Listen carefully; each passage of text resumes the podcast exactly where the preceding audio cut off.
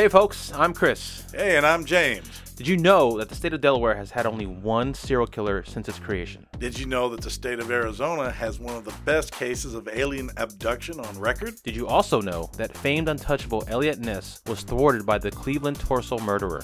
What in the world? That sounds absolutely terrifying. Are you ready for a road trip? If so, please join James and I each episode as we discuss all this and more on State of Fear podcast. Ride shotgun on our dark and wonderful ride down America's byways and highways as we unravel the strange and macabre in your state. State of Fear, where the things that go bump in the night are in your backyard.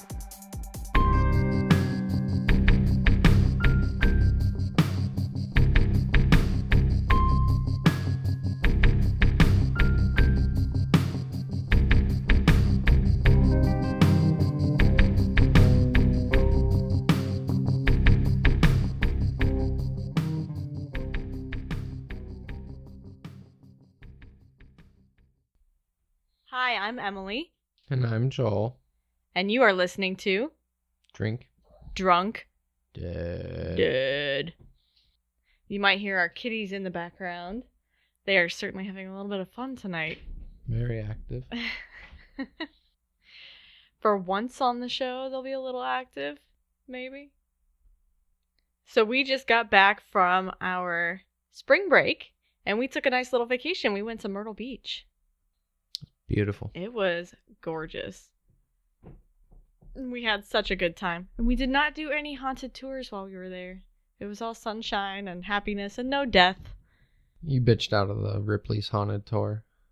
I did not bitch out of the Ripley's Haunted Tour. I didn't think you would You appreciate too the gore. scared. But it's okay. I won't judge you. I feel very off tonight. We are trying a new setup this evening, so hopefully we can get the volume up on our show because I know it's been a little quiet and it's something that we're working on trying to make a little better for you so it's easier to appreciate at home and on the go because Because we are something to be appreciated. we're just so awesome. Don't you want to listen to more? Uh huh, uh huh, uh huh.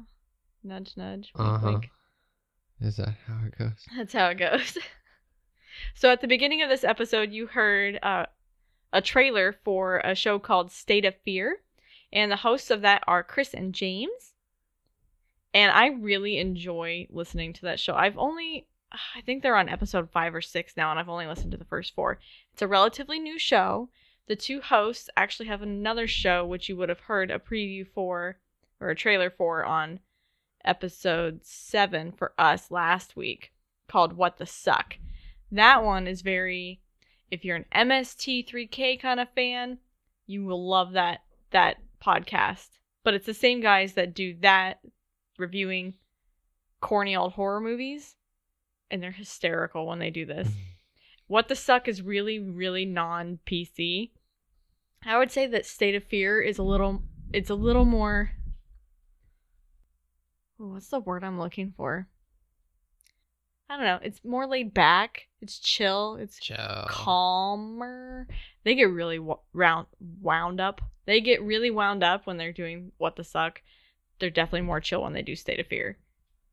And the idea of State of Fear is that um, every episode is a different. It's, it has a story of some kind of paranormal event from a different state, and they're going in alphabetical order.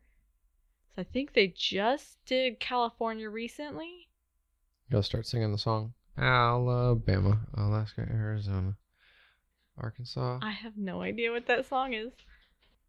I've never heard that song before. I don't know what that is. Learned it in like fourth grade. Uh, the only song I remember was Mercury, Venus, Earth, and Mars. Hurrah! Hurrah! Never heard that one. For the planets. You didn't learn that one? no. I loved that one, but that's all I know is the first part. I don't remember how. And Pluto is probably in your song. Pluto is still in my song. Pluto is a planet. Y'all can suck it. Anybody who says Pluto isn't a planet, Jesus Christ, cat, get out of here. What are you doing? Just being an ultimate pain in the ass tonight. Uh huh. And it's not auto this time.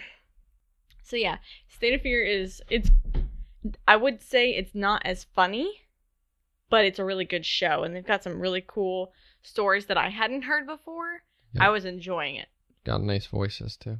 They do. They have really pres- pleasant voices.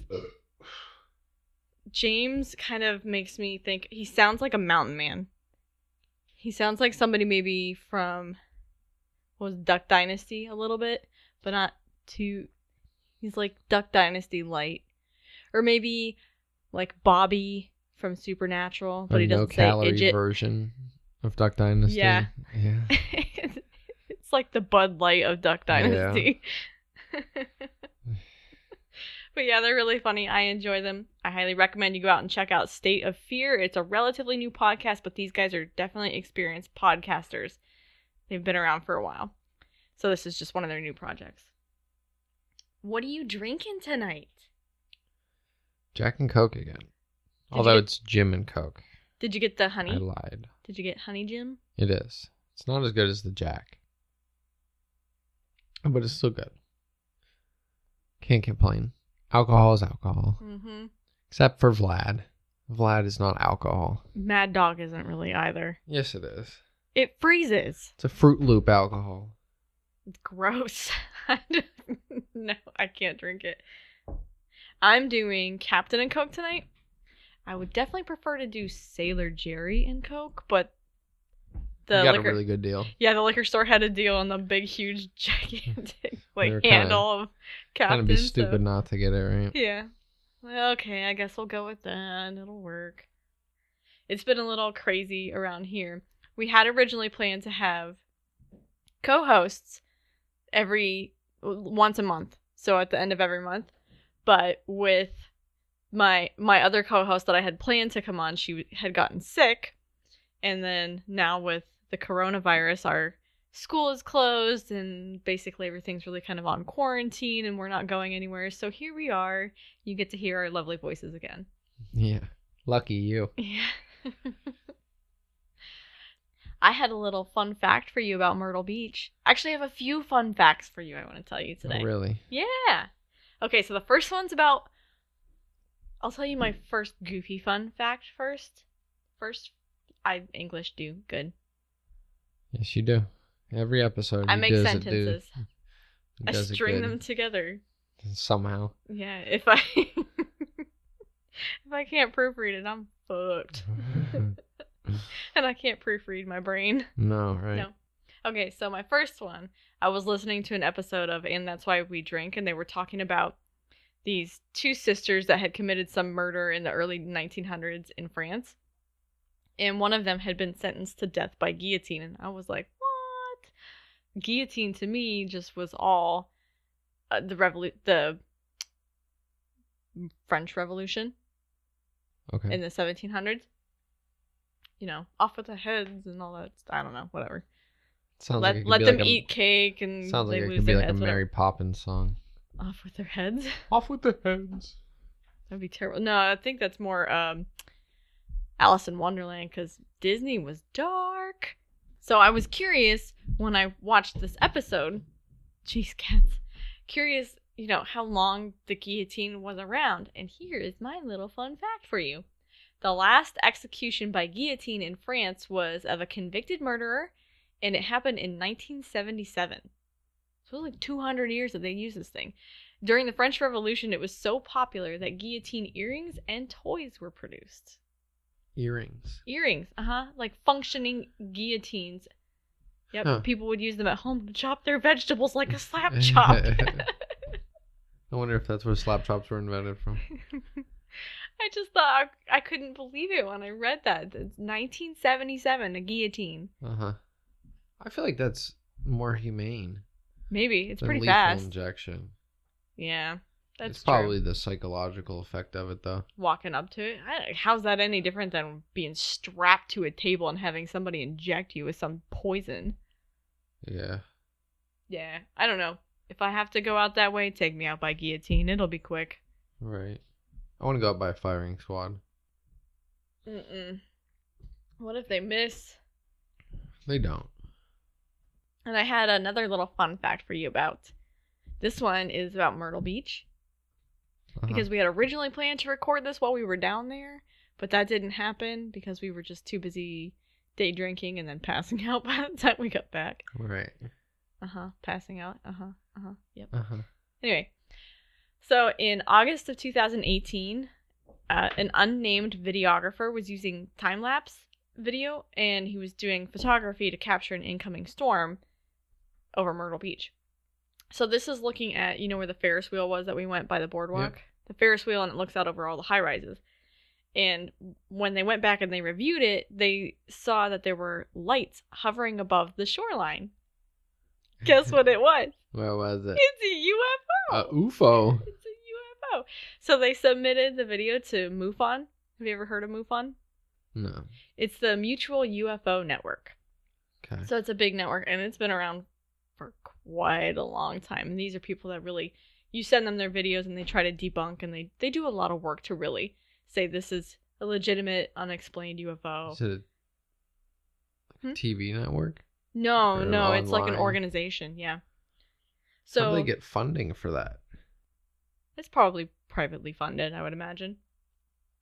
I don't know. I don't know that much about MUFON. I just know that it exists and they, they work really hard to make sure that the videos that they get in or whatever, that they verify these accounts and that what they're looking at makes sense as a UFO and that can't be explained by anything else. Uh-huh.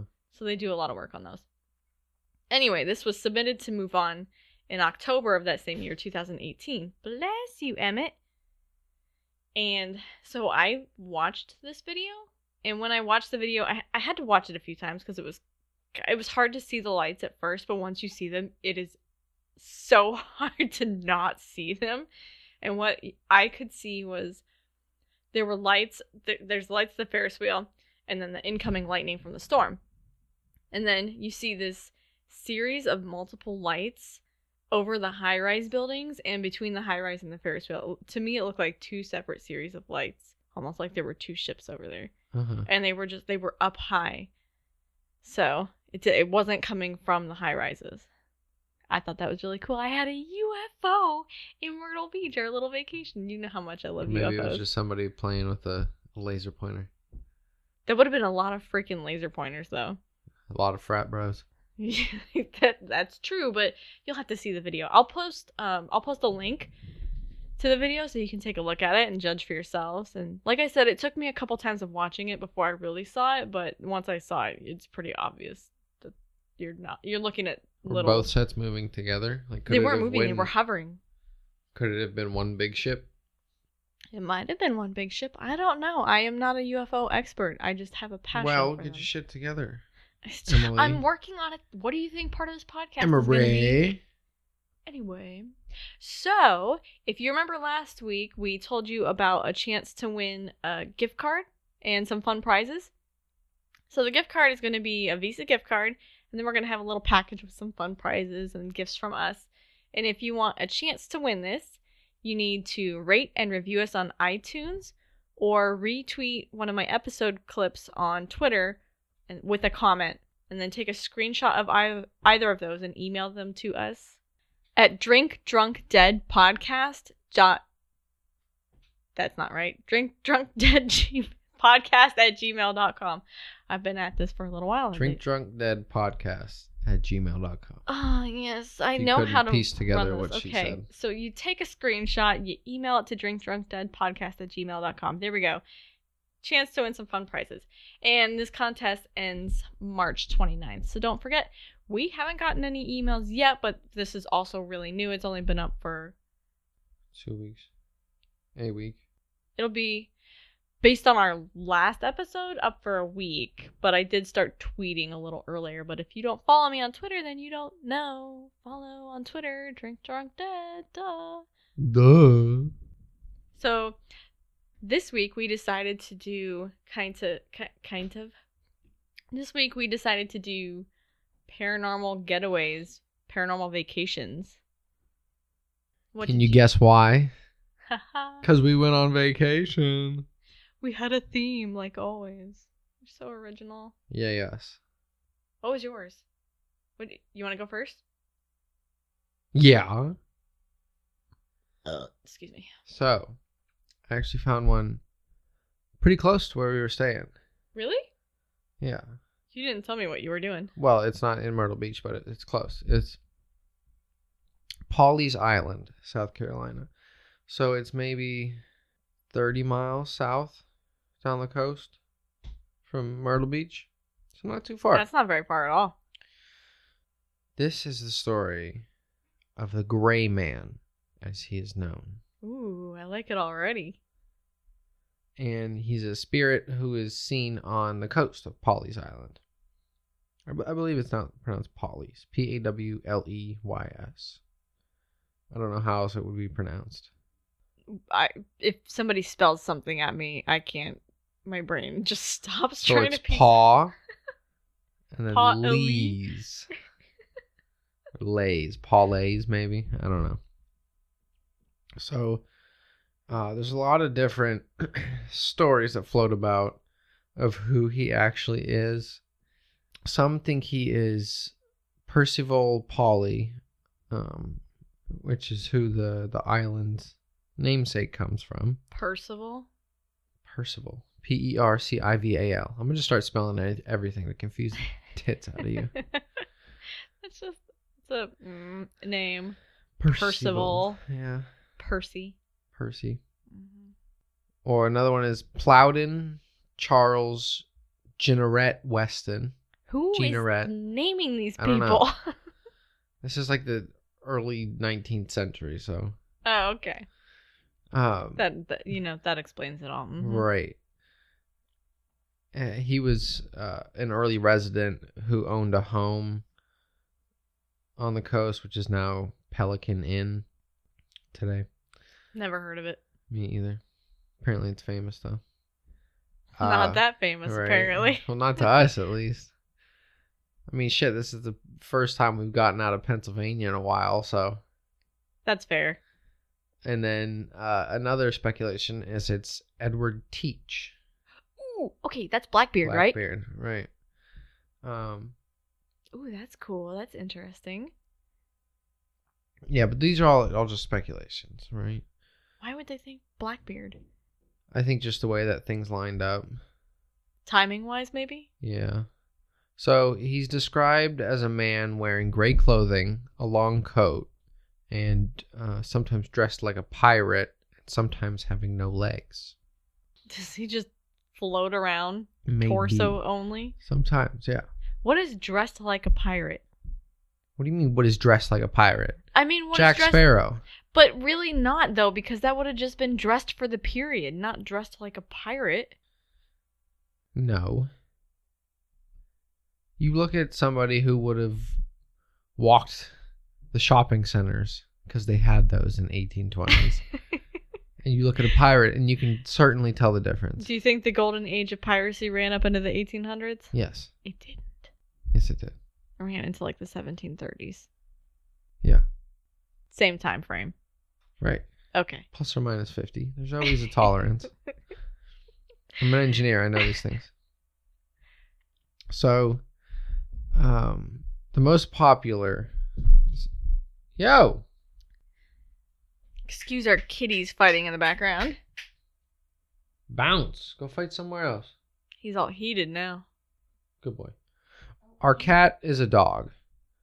He listens. He stays and he plays fetch. And he does things for treats. Yeah, and then our other freaking cat is a goat because he gets into all of our food. He'll Yeah. eat We, anything. we walked in this afternoon with a pot that was sitting on the on the stove and it was on the floor. He's also had mac and cheese in it. he's also eaten through plastic bags to get to thing to what pepperoni and cheese stuffed bread. Torpedoes. He's also eaten uh, broken into plastic containers of cookies. That cat is a goat. He is a goat. And he's a bully. Anyways. Okay, so the most popular uh, story suggests he was a man who was traveling from Charleston to see his fiancee in 1822. On the way, his horse and himself got caught in quicksand in the marshes before Polly's Island and died. So there were some that said, um, again, this is like the most popular, right? Or the most common folklore, at least. Some some say that it, he um, like got bucked off his horse and got knocked out and then drifted off into the into the ocean or what? Quicksand really real like that? Are you serious? Like it can people can get stuck in it. I I mean I know quicksand is real, but I thought it was something that people didn't actually get stuck into. Yeah. You- You can. Absolutely. It makes me think of the Princess Bride. You have no idea what I'm talking about, do you? I've seen The Princess Bride. Yeah, when they're in the swamp with the ROUSs and doesn't Westley fall into the big old quicksand pit and starts sinking? I don't remember the movie. Well, that's I've too seen bad it. I don't remember because it. that movie is timeless. You're timeless. Aw, that was cute. Thank you. Somebody's getting laid tonight. oh. Remember this, okay? Hold on, let me clip this and I'll set it and play it back for you later. Let me get back to my damn story. what were we talking about? Quicksand, Quicksand. yeah. I got Um, flustered there. Well, quicksand is real. That's what we know, okay? It's not as strong as my love for you, though. That wasn't as good as the last. Fuck you. so, you forgot where you were, didn't you? forgot what I wanted to say. Yeah, so there's a lot of you know different different takes on on how he died and who he was. But again, this was this is the most popular one. This is one that I saw most often. Legend says after his death, his fiance went to look for him, and she was just wandering the beaches alone. So she came up upon a man who was dressed in gray and was astonished to recognize him when he turned around. He was standing there on the shore, staring out into the ocean. So he had told her the island that she and her family were staying on was not safe and they needed to leave. The next morning, her and entire family left for the mainland, and soon a massive storm had had hit and destroyed the island. And they came back t- to see the damage done once it had settled hmm uh, only to find their home being one of the last structures to be standing. Wait, their home was protected, Their but home. everything else was destroyed. Right. So it was a wealthy family who had you know had property down there. So this guy was when it was going up to Charleston to see her. That's where she, her and her family lived. But when they came down, they had another property. Yeah. So it was the only one left left standing. And his spirit has haunted the shores ever since. Hmm. And a lot of people think that it's you know, he's looking for his love. But she was safe. Didn't he save her? Yeah. So he found his love. Right. And why is he still haunting looking for her? Because that's what ghosts fucking do. They don't ever leave. Okay, I can't really argue with that explanation. I would say that's that's a good ex, ex Exclamation. Jinx, you owe me a vodka. We don't have a vodka, but we got some Jack. No, we don't even have that. We have Jim Jim and Captain. and Captain. That's what a fucking pirate looks like. Did I tell you that I'm related to a pirate? Yes. I'm related to the first pirate that ever flew the Jolly Roger. His name was Robert Worley. Good for you. Do you know what the Jolly Roger is? It's a ship. No, it's the flag. It's the skull and crossbones oh. flag. Yeah. Good for him. Robert Worley. Yep, on my dad's side, we're pirates. Worley. Explains why I worked on the pirate ship all those years. That It's explains in, why. it's in my blood. Not because it was a job. And the tips were really good. No, Yeah. it couldn't possibly be that. Right, no. Show a little leg, pour some booze on a pirate ship. Yeah, no, that's. Mm. No. It's because it was in your blood. You were meant to be a bartender on a booze cruise. hmm I think my great, great, great, great, great, great, great, whatever he is, would be very proud. I'm sure he would. Uh huh. Sure he you would. are absolutely swindling those poor drunkards of their tip money. Right. Are you proud of me? For swindling? Yeah. Sure. Suckers. So is that your delightful story for today? no, I'm not done. Oh, I barely even told you about him yet. I was. You told me it was a short story, and the way you r- rounded that off, You I just thought keep it was talking. done. you just keep talking. Just let me go. it's what I do. You're gonna marry me. You know this already. Remember, you love me. You can even let me say my vows. I'll probably correct you while oh. you're doing them. You you pronounce this word I'm gonna get incorrectly. a bottle of water, and then I'll do a spit take if you try to correct me. Just remember that. I'll wear waterproof makeup then. I don't care. I'm aiming for your dress. Well, I can't wear white. Can't you? White's for virgins. You're not a virgin? You act surprised. You're not a virgin? Who's getting laid tonight for sweet talking me? The power of Christ compels you. Move on. Okay, continue your story, smartass. So most reports of him are are positive. Uh, he has been hailed for saving lives and homes uh, by fair warnings of storms and natural disasters. Oh, He's another good ghost. I like these feel good Yeah. stories, you know, I feel like a lot of ours, for the most part, are pretty feel good. except for the ones that you do. You think I do scary stuff? Yeah, that's why you keep getting nightmares and being haunted by stuff. So, people who witnessed the Gray Man described him as an ominous figure, dressed in all gray that searches the coastline the night before a storm or a hurricane. So, it's not like every day Mm-hmm. he's just just seen walking storms? around. Yeah. He was first seen in 1822, three years prior to the town government being established, incorporated. Um, and he was reported in 1989 before Hurricane Hugo hit the area. And the most recent reporting was in 2018, just before Hurricane Florence. Hmm. So they actually have reports that it's not people coming forward after this saying I saw him before it.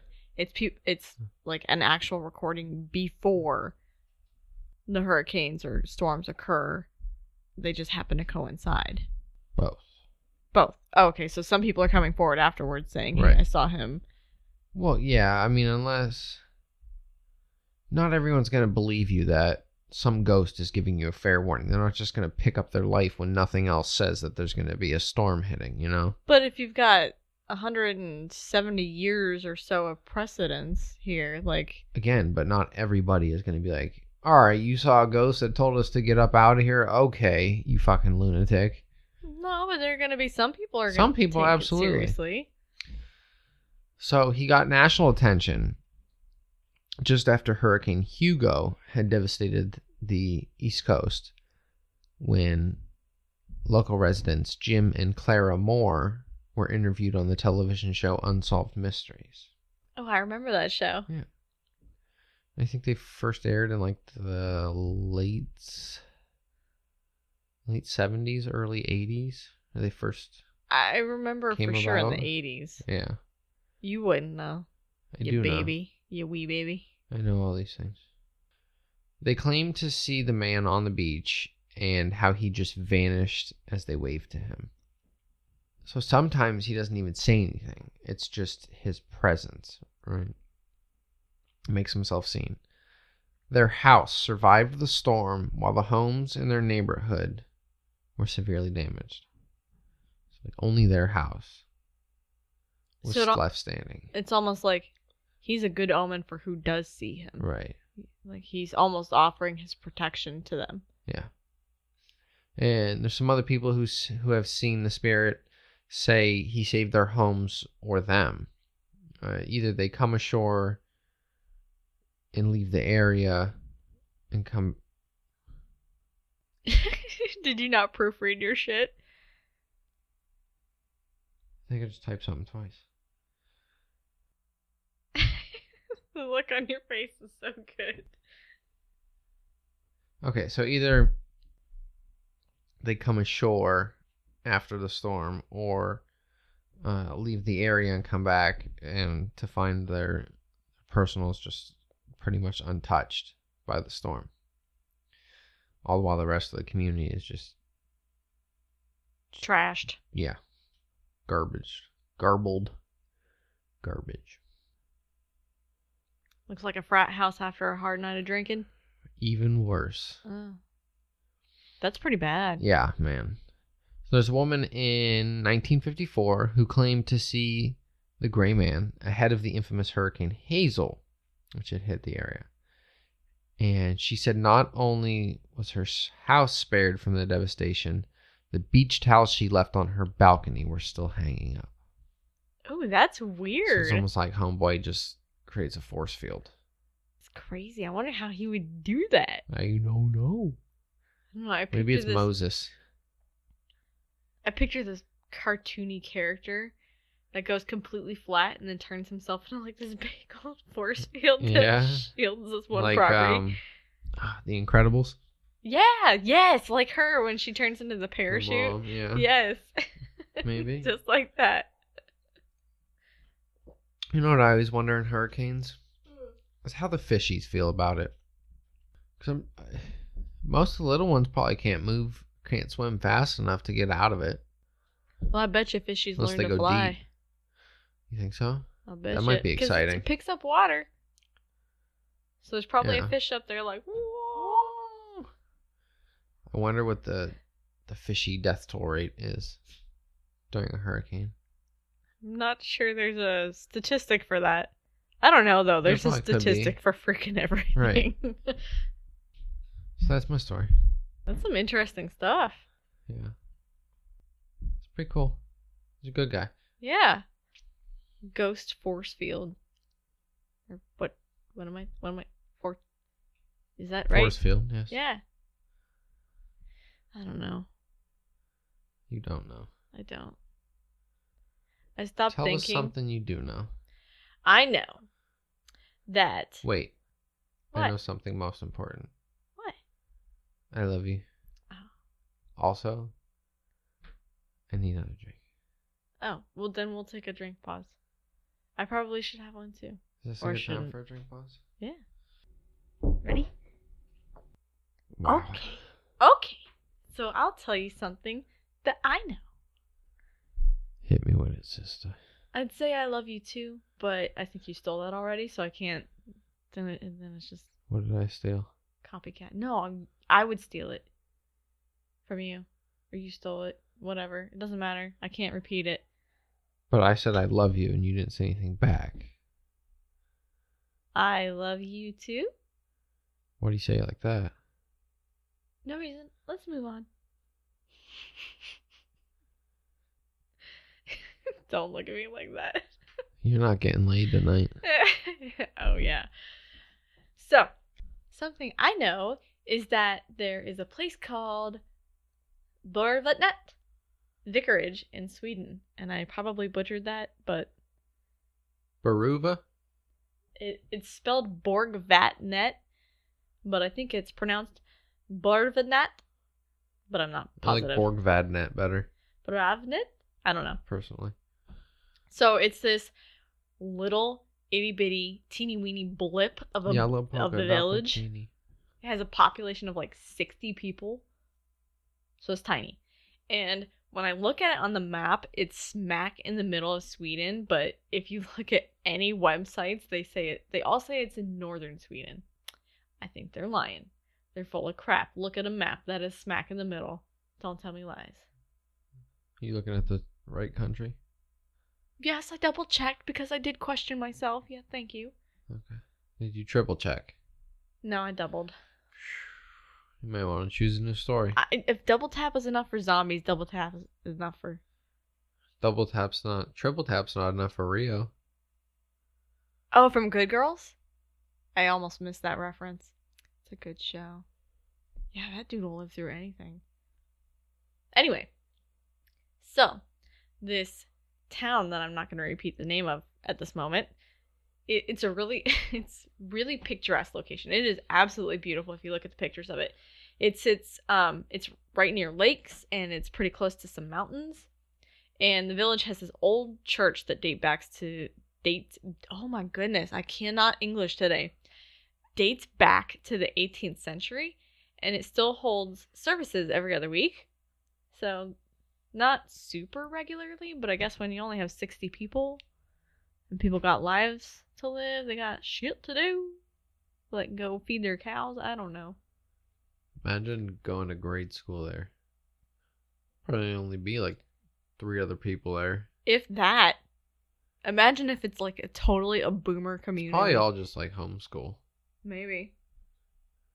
So they have a website, and I this was the only website that I could really find from Sweden or from them that had information on anything that wasn't to do with the hauntings of the vicarage. Everything, because this place is so small, is just about the hauntings. So, what it said was, and this cracked me up, it was this cute little website. They only had like four things to do.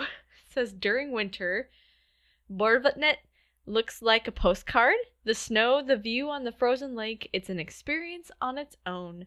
Having the gas station so close by is ideal for snowmobile tours. On the lake, you can go out for ice fishing. If you are doing this for the first time, a guide will show you how. For a walk on the lake, we have snowshoes for rent. Snowmobile drivers are welcome to a nice cup of coffee or a lunch in our one and only cafe in the whole town.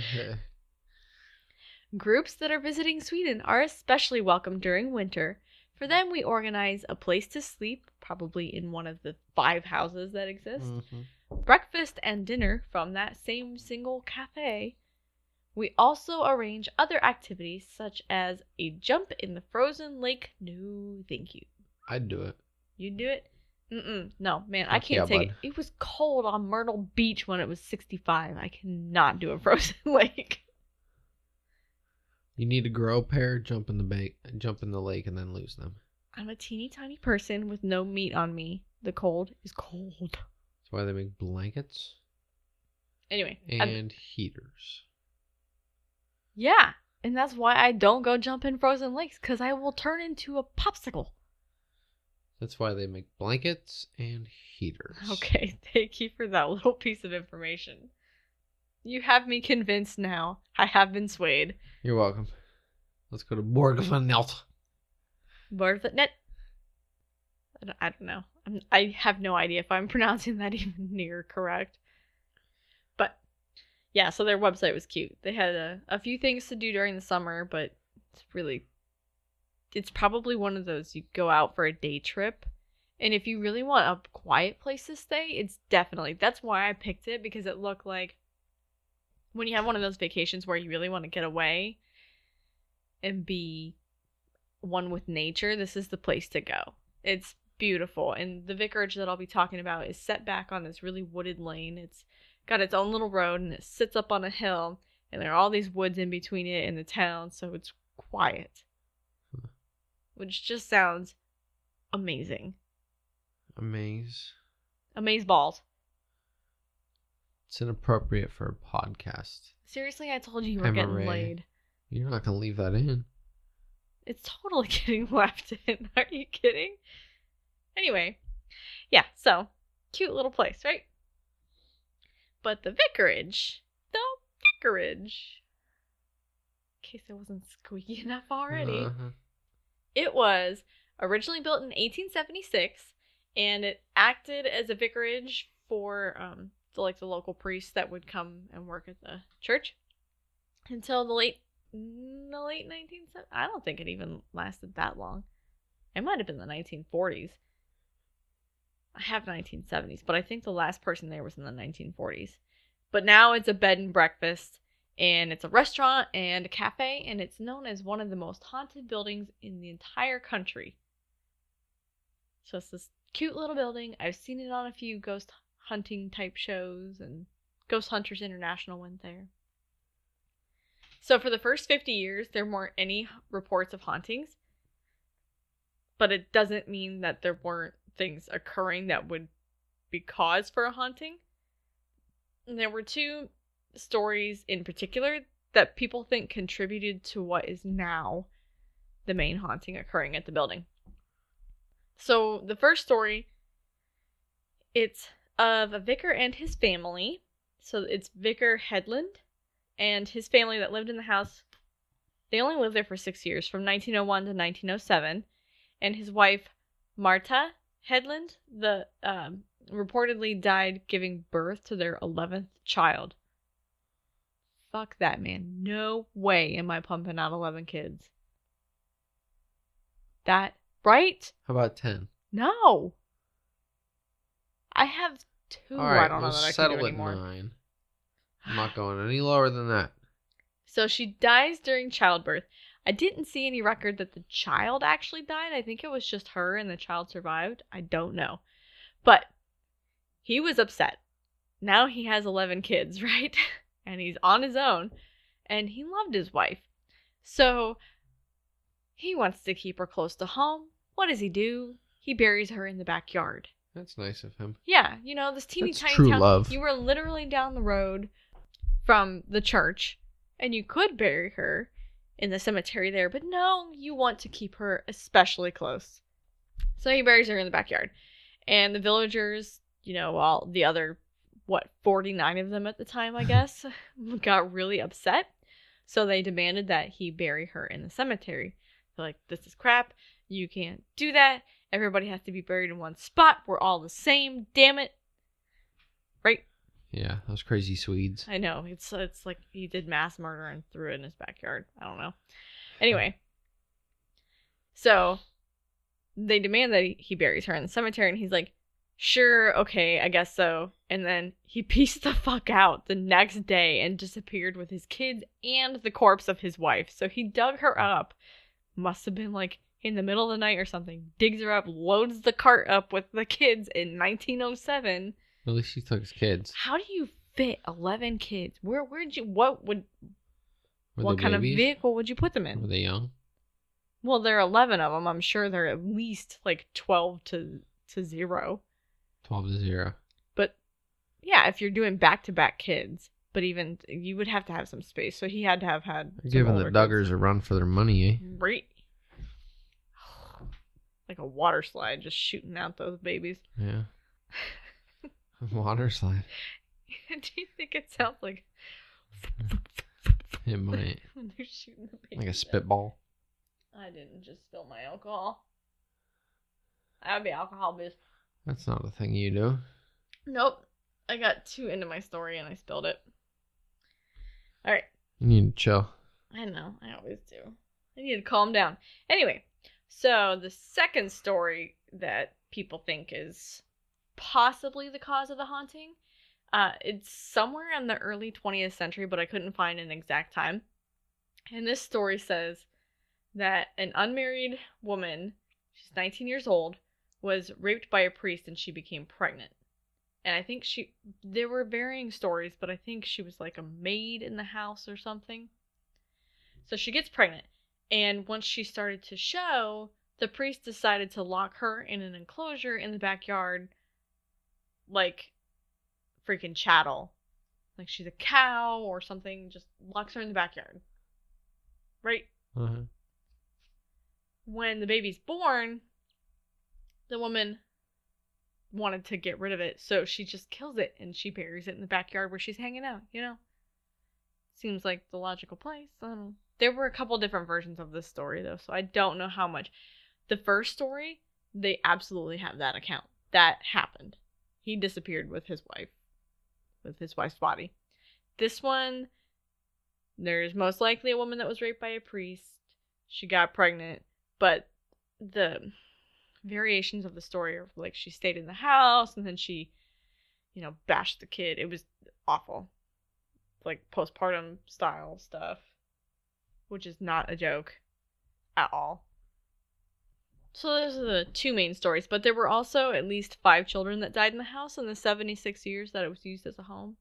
So it wasn't used as a home for that terribly long. I don't even know how long this village has been around. I don't think I have that. Nope, I don't. Just the vicarage. Five kids died in the house.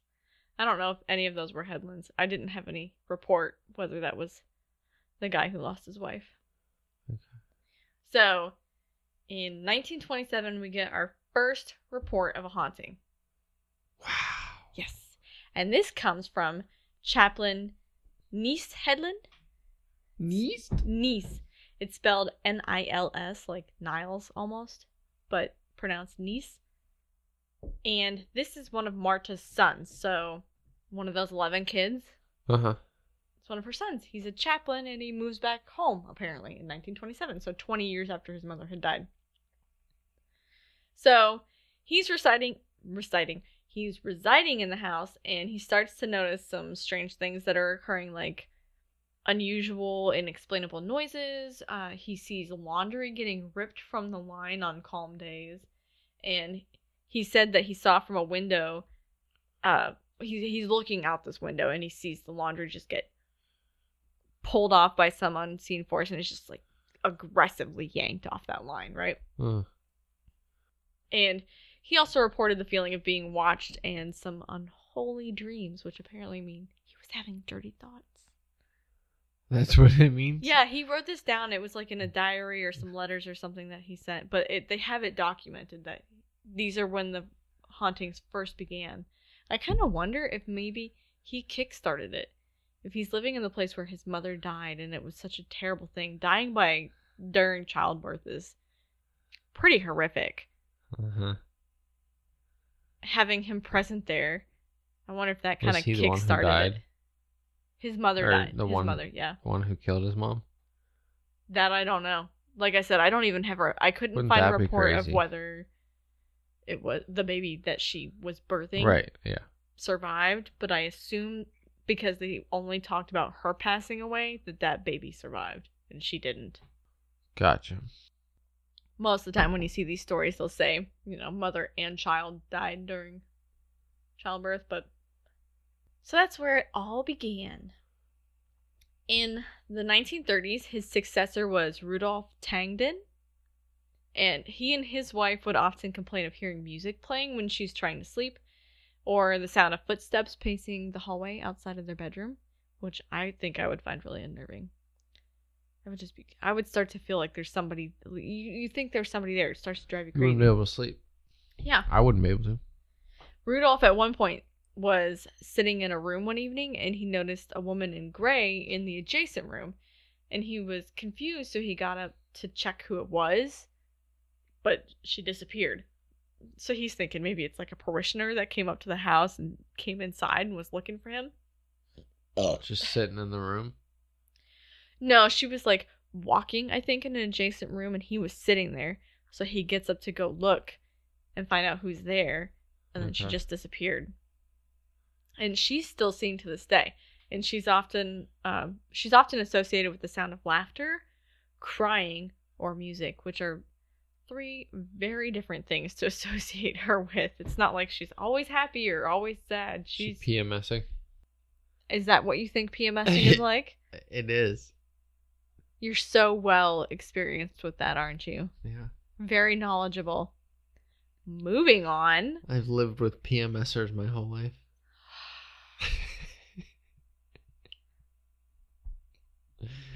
From an outside perspective, yes. this is what it's like. i'm going to move on from that comment Uh-huh.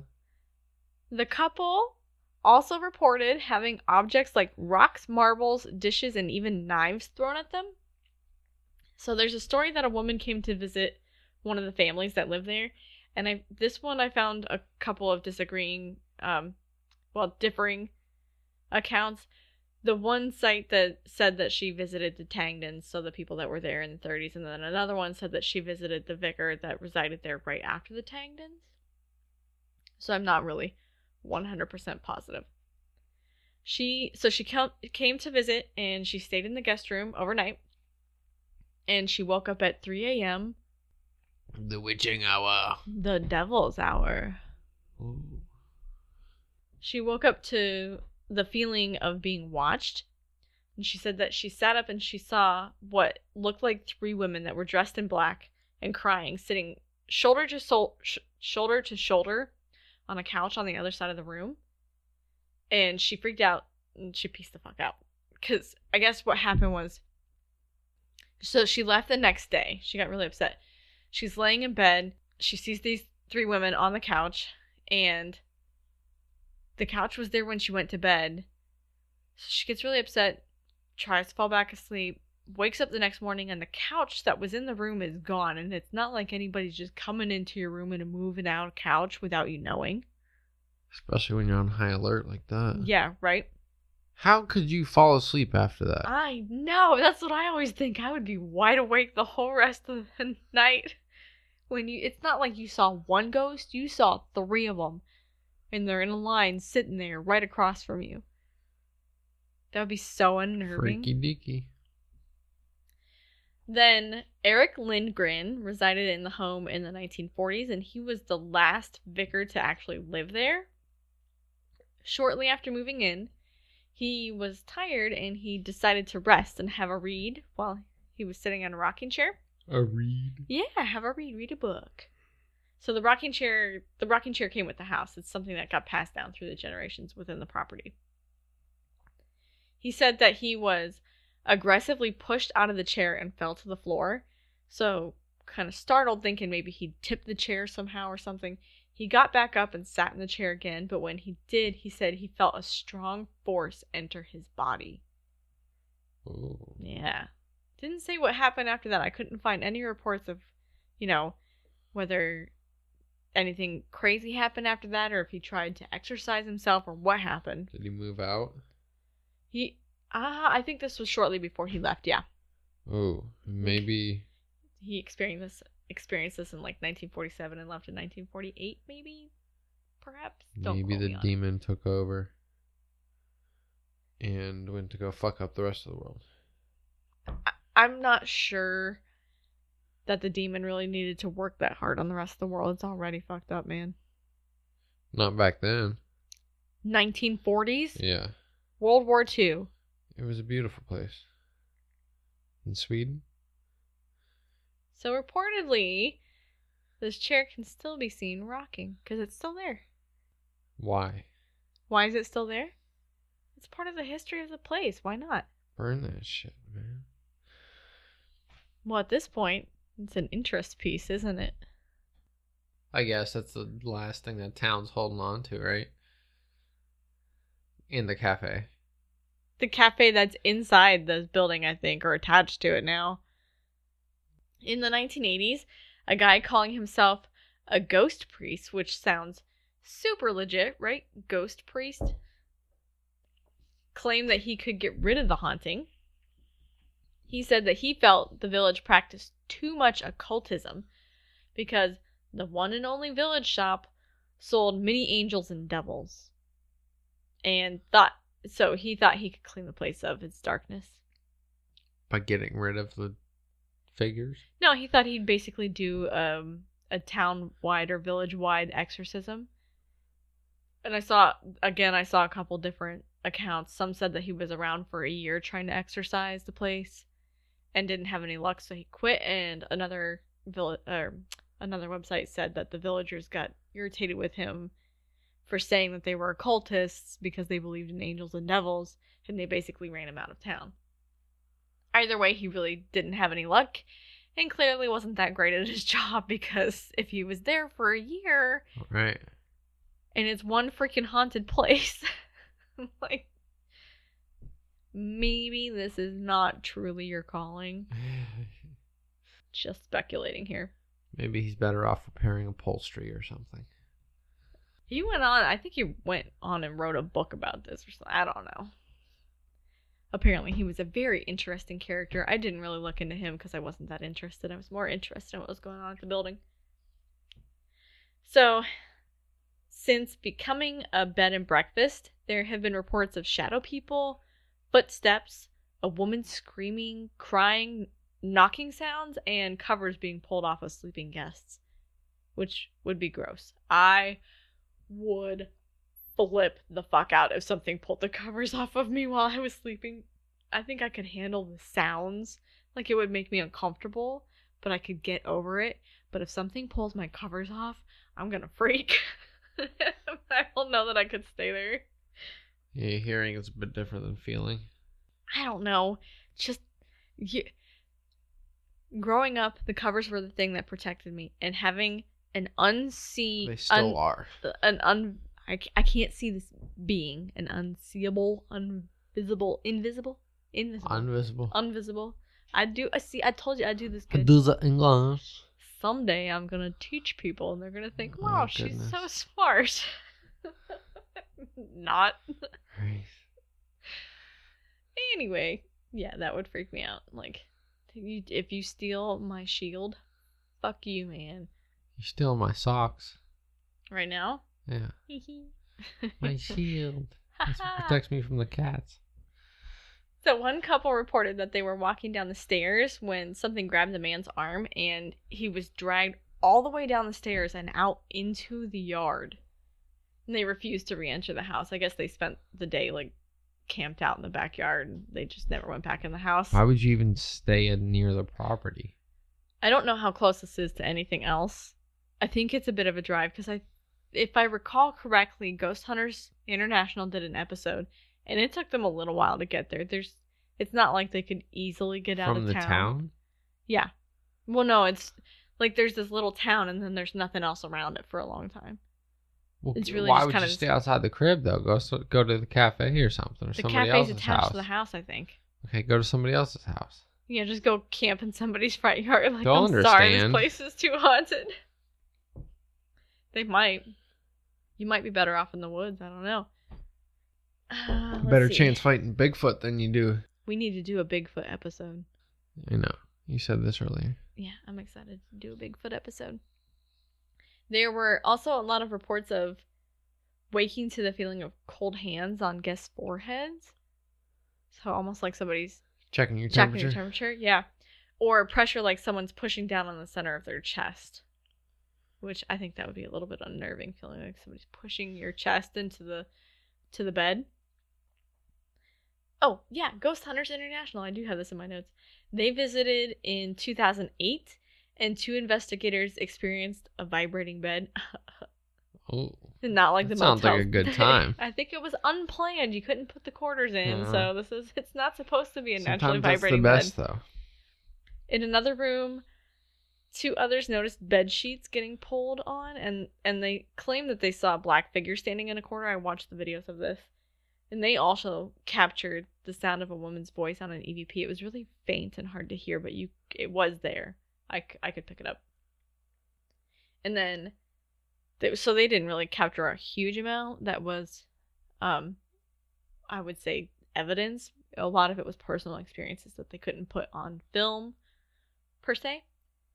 But another ghost hunting group, uh, this one from Sweden, investigated and they started having things happen before they even finished setting up. So I watched a good chunk of this video and they had to have subtitles on the bottom because, of course, I don't speak Swedish fluently or at all. It's a really cool language. Get your game up, bro. It's a cool language. It makes me. you ever play Age of Empires? No. No, it's an old computer game. Age of Empires to me, it just sounds like they're all Play speaking RuneScape Swedish. too. I may have missed, man. That was a good game. Anyway, Swedish. It's a beautiful language. I don't speak it though. So, um, one guy felt like something was tugging on his pants almost immediately. Like walking in, they felt as they're setting up, like something's almost pulling his pants off. And then during the investigation, they caught the sound of quiet crying, and I could hear this in the background. It just sounds like somebody's going. So vibrating beds and trying to take pants off. Yep. Sounds like a place And I would crying. love to be. And then they have this like little music box that would start playing when supposedly when something would break this beam of light. Okay. So They just sh- really got to make it creepy, don't they? yeah, right. I Like, you can't just have a buzzer that goes off or anything. So this music box would play almost like something was standing in the beam of light, and it would on and off and on and off, and they caught that multiple times during the night. So that was it was weird, but I haven't seen any hard hard evidence of like pictures or anything that scream, "Hey, this place is haunted." But it is reportedly the most haunted place in Sweden, and that is the Borvatnet Vicarage in Borvatnet, Sweden. Vicarage. Vicarage. It's a good name. So I heard you have a listener story for us from Chris from State of Fear podcast. So this was the guy that we were talking about. He and his co-host at the beginning of the episode. Yes. He sent us a listener story, and I actually did not read all the way through this because I didn't want to be spoiled. He didn't want to be spoiled. No, I want to be surprised. I want it to be genuine. I don't know what's going on. okay, so he starts it off.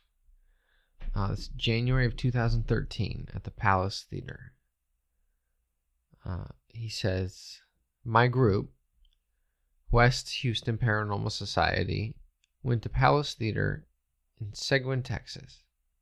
Seguin? Seguin? Seguin? Seguin? I don't know.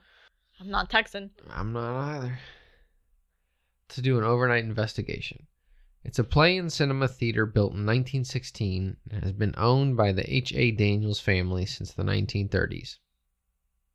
The theater plays host to the typical supposed experiences scratches, shadow people, weird noises, etc. Another side note the location is only 15 miles from a bridge off Interstate 10 called Woman Hollering Creek. The state of Texas named that bridge for the legend of Lorana. Lor- Lorana? Lorona? La Llorona? La Llorona? What she said. Or the Weeping Woman. Let me let me read it. I've heard of it. Story goes that there were so many reports of crying and moaning reported that they named the creek after her. So, okay, so finally, my experience. It happened during the last hour of our investigation. I was in the main part of the theater with a fellow investigator. We had the laser grid light set up in the back, reaching towards the stage, and we had taken seat in the back left side, facing the stage.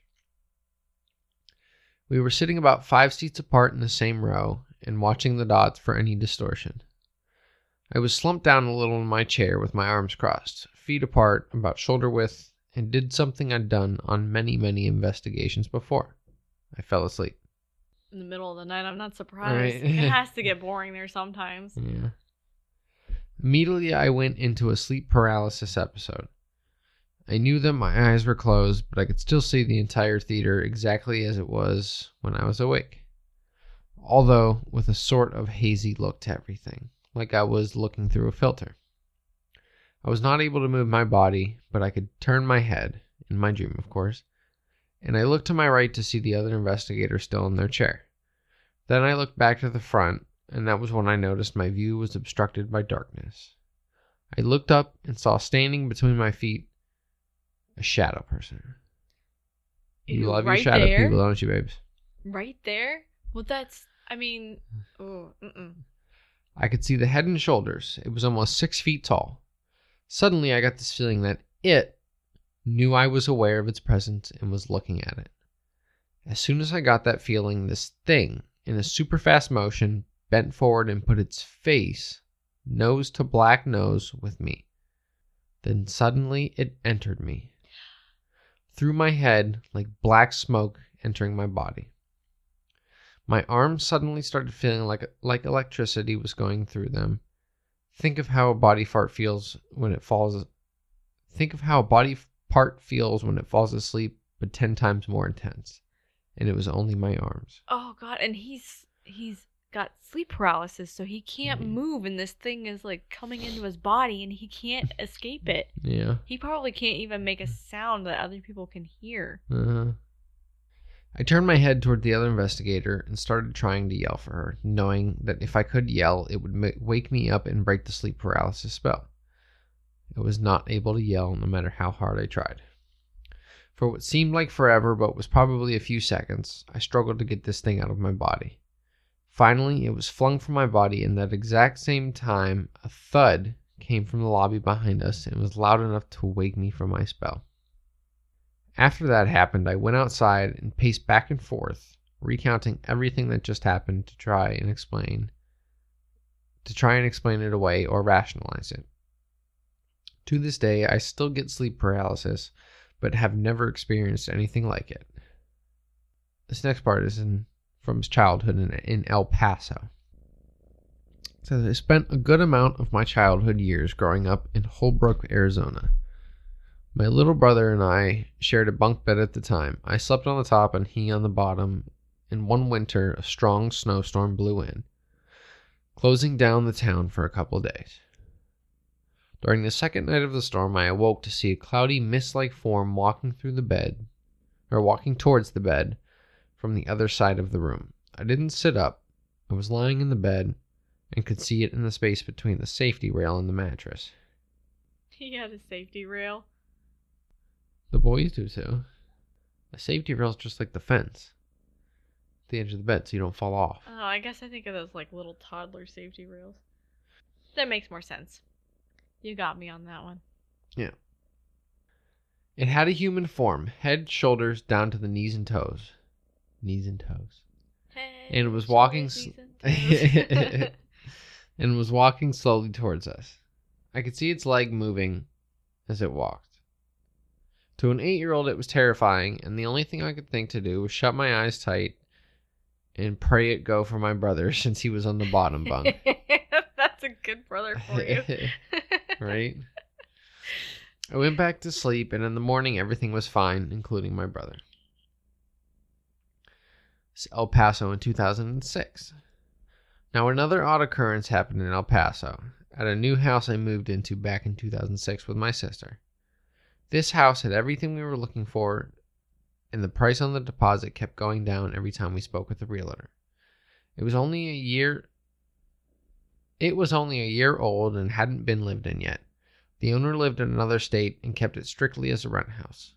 Not long after we moved in did unusual things happen. The front door was a heavy wooden door with a heavy gate outer door. We always kept the gate door locked, and one time my sister came down to find the front door wide open, gate still locked. She was the only one home. Ew. Ew. No. Uh uh That's creepy as hell. I don't like that. Yeah. Our oldest dog would sit at the bottom of the stairs up to the second floor, my sister's part of the house, and just stare up at nothing. My room was on the ground floor. One night I was home alone, and in my room trying to trying out a new night vision camera I had bought for ghost hunting. I was used to the creaks and groans of the house settling, and had always ignored them. However, that night while in my room, I heard bumps from upstairs so loud I thought someone had broke in.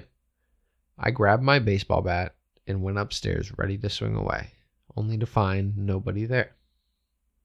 Another weird thing that happened in that house had to do with the light in my room. It was a dimmer light and had a remote. You could turn the light on and off with the wall switch, but the only way to dim it was to press and hold the button on the remote till you reached the amount of dim you wanted. Several times, maybe once every three weeks or so, I'd wake up at around 2 or 3 a.m.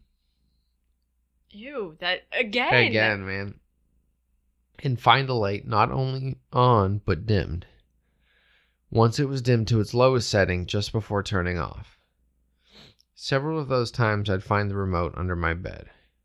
Under. Under the bed. He looked under his bed. I'm sure he's looking for I the would be remote that- for it, yeah. Straight up pussy that would not look under the bed.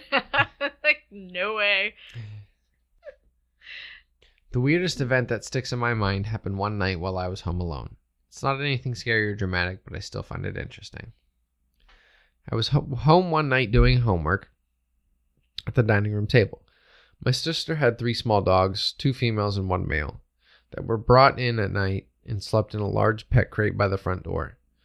That night, after putting them in the crate and sitting back down, the male, Duke, started a rather low growl. How was that name again? Duke, You were like Duke, Duke. Duke. the male Duke. Started This- a little growl. Yeah, sorry. This was not like him at all. Of the three usually female of the three usually females were the loud barking ones. He rarely barked, much less growled. I called out, Duke, shut up. And he stopped for a second and started back up, this time a bit louder. I decided to try and ignore him and just focus on work, but he went on for a couple more minutes with a steady growl. I got up, walked over to the crate, banged on the front gate, and yelled at him to shut up. Before I even sat back down, he started up again. Getting frustrated, but also remembering all the weird stuff that had happened in the house, I turned in my chair towards the crate and, just for the hell of it, said, Would whoever is bothering the dogs please shut up? I'm trying to study and it's distracting me, in a calm voice.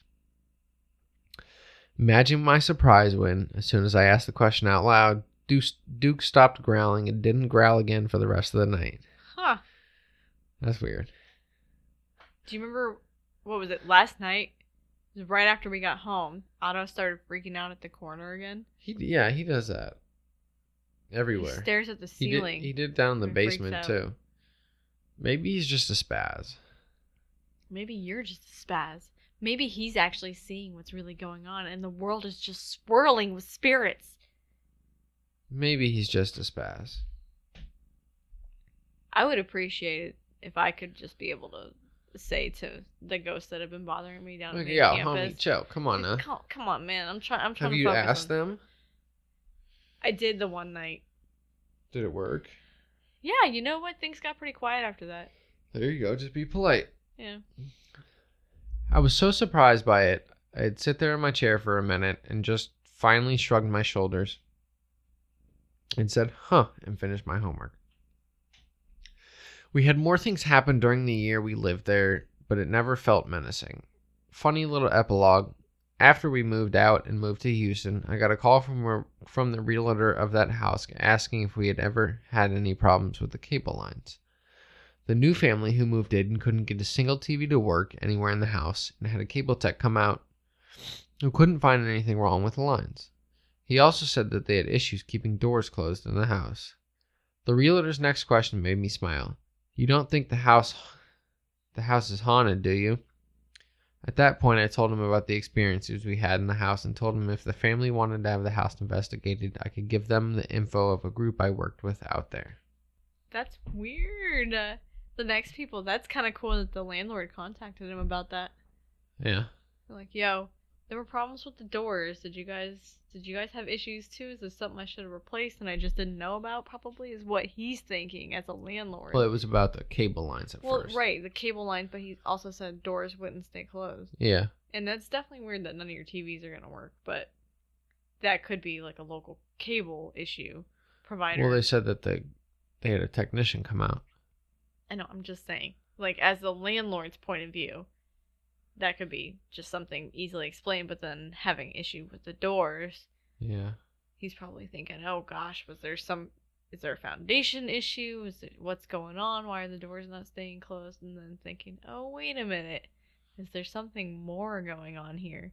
A ghost. How, yep. How would you handle that as a landlord? I don't know. Well, I think it was the realtor, wasn't it? We Something literally, said? yeah. I mean, he already got the household, so he don't give a fuck. I, I think Chris out of escrow. Chris still does investigation. I don't know where he's at. I think he's down in Texas because I know he works with Bad Wolf Entertainment and they're down in Texas. but Makes I'm- sense. Not 100% positive that that's where he's from. Never asked. Spoken to him several times. I just don't know that. Not like, yo, what's up down there in Texas. The Lone Star State? Yeah.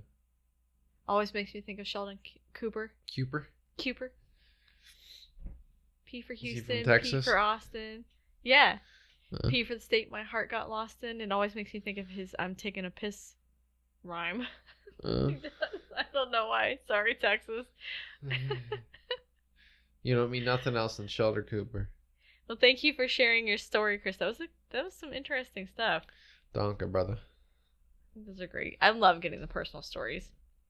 And don't forget, if you want to have your personal stories read on the show, you can send them to us at drinkdrunkdeadpodcast at gmail.com. And we would love to hear from you guys because I personally, I really enjoy these. I think they're some of the best to get the.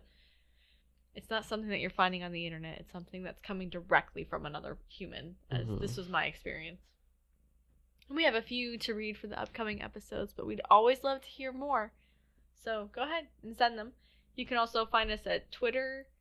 Find us at Twitter. On Twitter, Instagram, and Facebook at Drink Drunk Dead. And good God, this cat just farted in my lap. And it is so Uh, bad. uh, Oh my God. it is. Emmett that's been ripping him real bad. Oh my God, I think I might throw up. That stinks. Yeah, so find us on Twitter, Instagram, and Facebook. Drink Drunk Dead. Don't forget about us.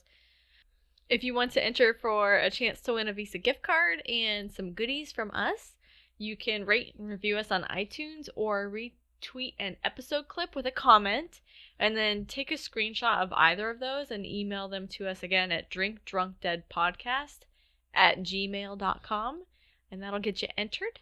The contest The Visa gift card will help you pay for all this overpriced toilet, toilet paper. paper. Yeah, right. if you'd rather us rather we send you toilet paper, you just let us know and we'll make that happen. That is acceptable. Also. Uh, so the contest ends on Sunday, March 29th. So that's a week from the day that this episode comes out. So, yeah, enter. And uh, Have some fun. I don't think we've gotten any entries just yet, but this is also pretty new at the time of this recording. So, so I think those are our paranormal vacations and our wonderful listener story. Thank you very much, Chris. At State of Fear podcast, and let's raise, Raise a toast to our ghosts.